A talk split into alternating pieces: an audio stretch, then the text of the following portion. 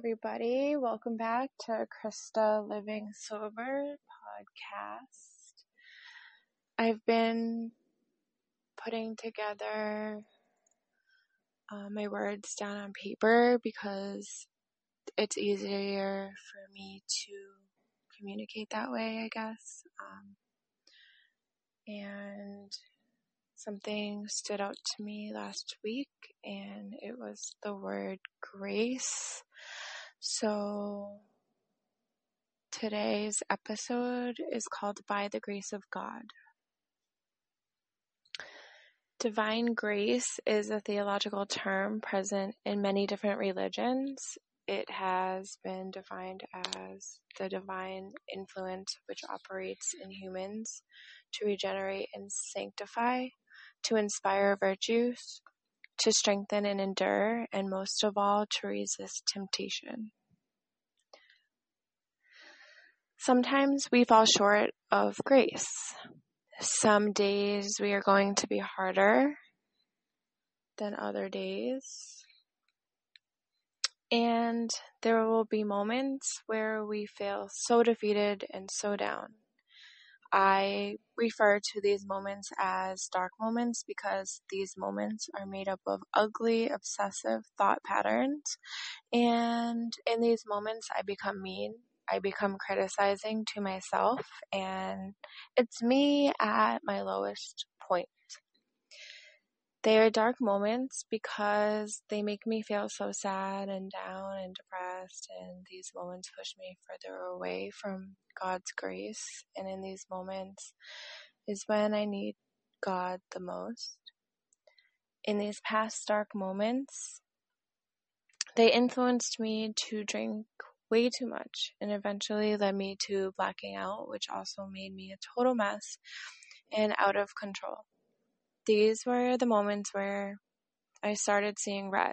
You know, when everything in sight pisses you off and you're mad and you're angry and upset and you can't calm down. It's like a switch was turned on inside of my mind. There was no going back, and sometimes, you know, you end up in a psych ward or locked up in a jail cell. Yeah, so too many times and too many nights I have ended up one or too many different similar ways, and I was lonely and I was afraid, but I never realized that God was there. But I also alienated myself back then, and I made myself an easy target for the devil to rip into me and to let his demons work their way into my soul when I repeatedly opened the door for them by drinking and using these drugs. So, these dark moments I now experience in my life, I have to face them head on and face first because I am sober. But these new dark moments are shorter, and that is because I am able, I have ability to handle and control these emotions, moments, um, emotional moments better than I used to be able to.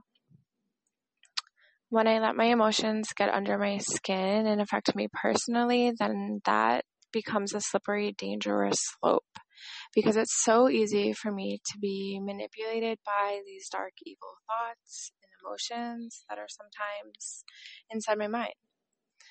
And for me, I let them simmer inside of myself. And then what happens is they have been simmering inside for too long. And eventually end up exploding and I lose my shit and I lose all self control. And you know, if there was even self control, anyways, you know, that's what happens when we try to control things. When I try to control things, I literally have no control over anything. I break down, I feel alone, I feel defeated, and I am lost on life's path in these dark moments. And those dark moments have the potential to turn even darker you know, I could relapse or whatever it might be. But do you see where I'm going with all of this? God's grace is crucial in these dark moments to defeat the darkness. The human parts of ourselves get so easily distracted And sometimes we let these dark moments, the evil thoughts and feelings, and sometimes actions get the better of us. Sometimes we get so consumed by these dark forces. These dark moments can become the time where the times where we find ourselves stuck in a depressed rut, feeling like there's no way out, and it can become a dangerous cycle. God's grace in these times is crucial. God's grace is available to us when we make the effort to reach out and to take hold of it.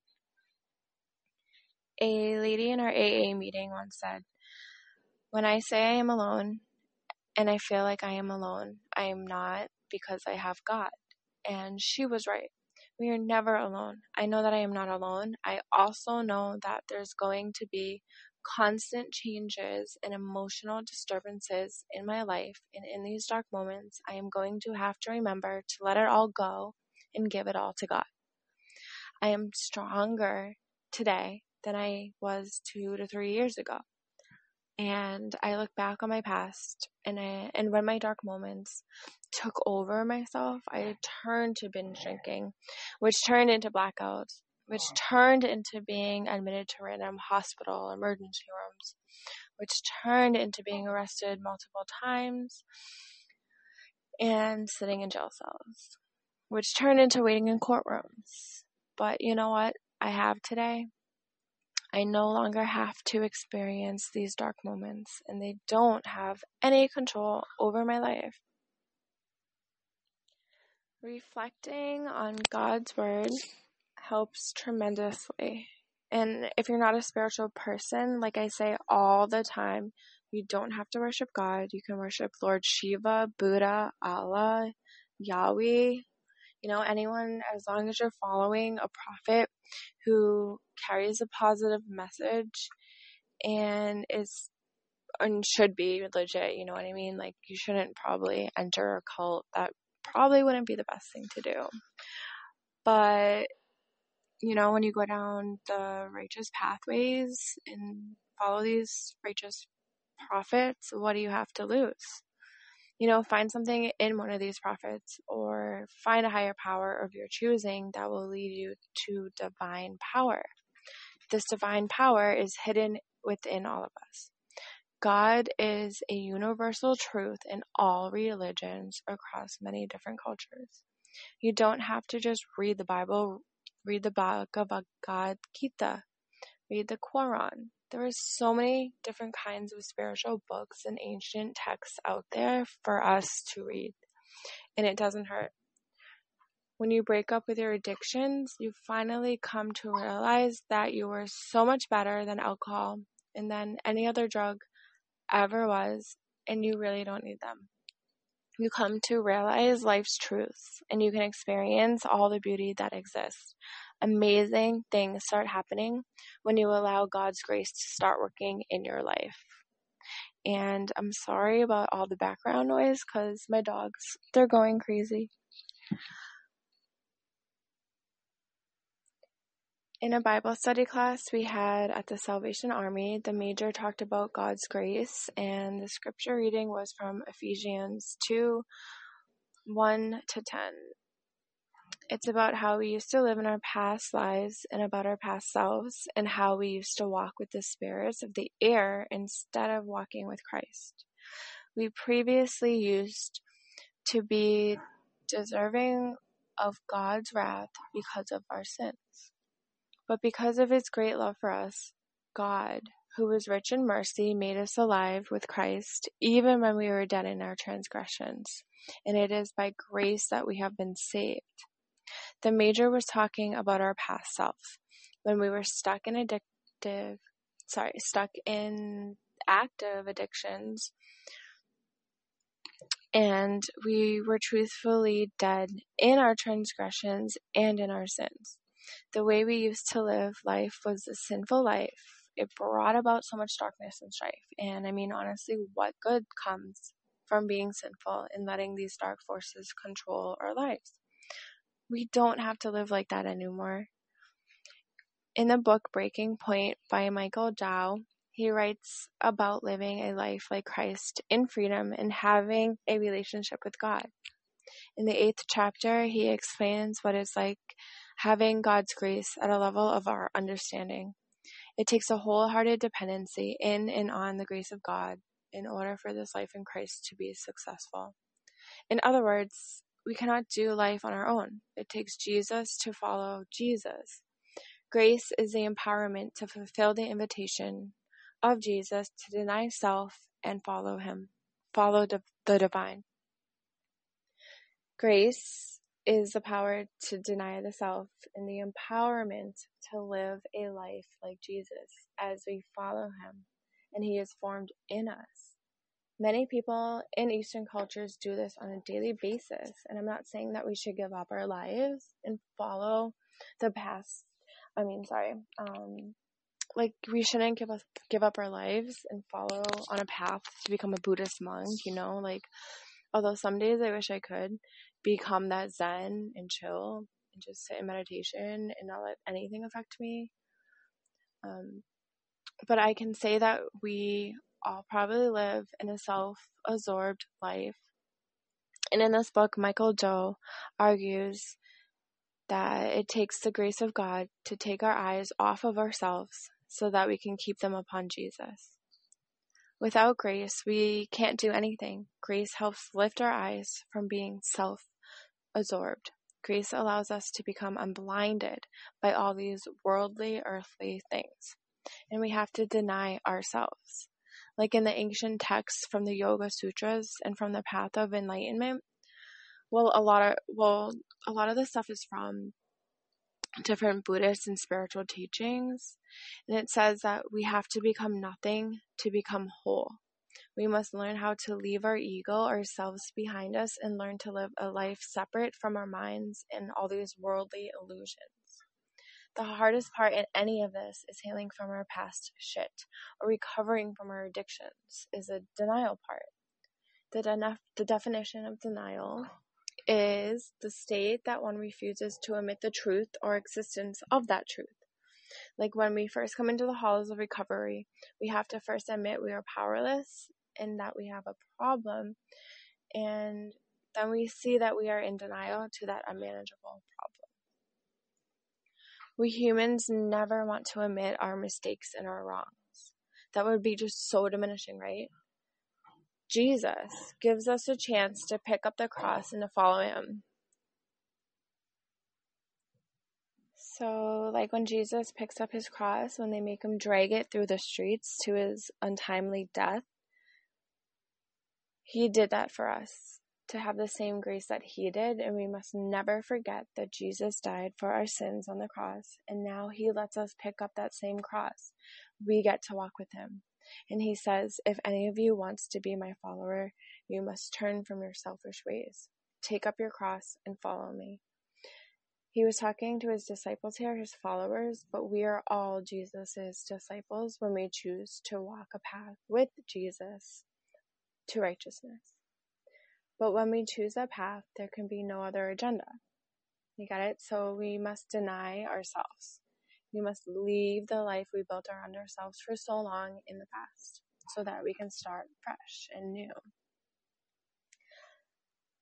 God sent his son Jesus to earth to look after us, to look after the men and the women of this earthly realm who are lost, who have no agenda, and who need saving those of us without an agenda are weapons in the hands of God against all the evil forces that roam the earthly realm. Those of us who need saving, and those of us who have become dead to ourselves and who have come alive in God. If you really stop and think of how beautiful and powerful it is that Jesus came to earth to save us from sin and evil without having any other agendas for himself, he was selfless we get to share in all of that by living in God's grace. When we are in moments of realization and have strayed from the path of light, like the dark moments I was talking about in the beginning of all of this, then we lose that presence of Jesus and God, and the connection of the Holy Spirit gets diminished. It is in these moments that we must remember to stop and return to a place where we know we can come back into the light. God's grace will only guide us if we're 100% for Him and for God.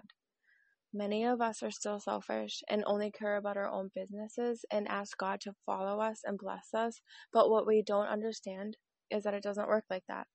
We cannot be lukewarm with one foot in heaven and one foot in hell, committing sin, laying in bed with the devil, and asking God to bless us at the same time. You get that? So we have to fully surrender to God and walk on the path with Jesus for God's grace to work for us and in our lives. We are saved by God's grace, His unmerited favor, which is a gift, something that is not of ourselves. It takes a wholehearted dependency on the grace of God in order for our life in Christ to be successful. So, in other words, we cannot do it on our own.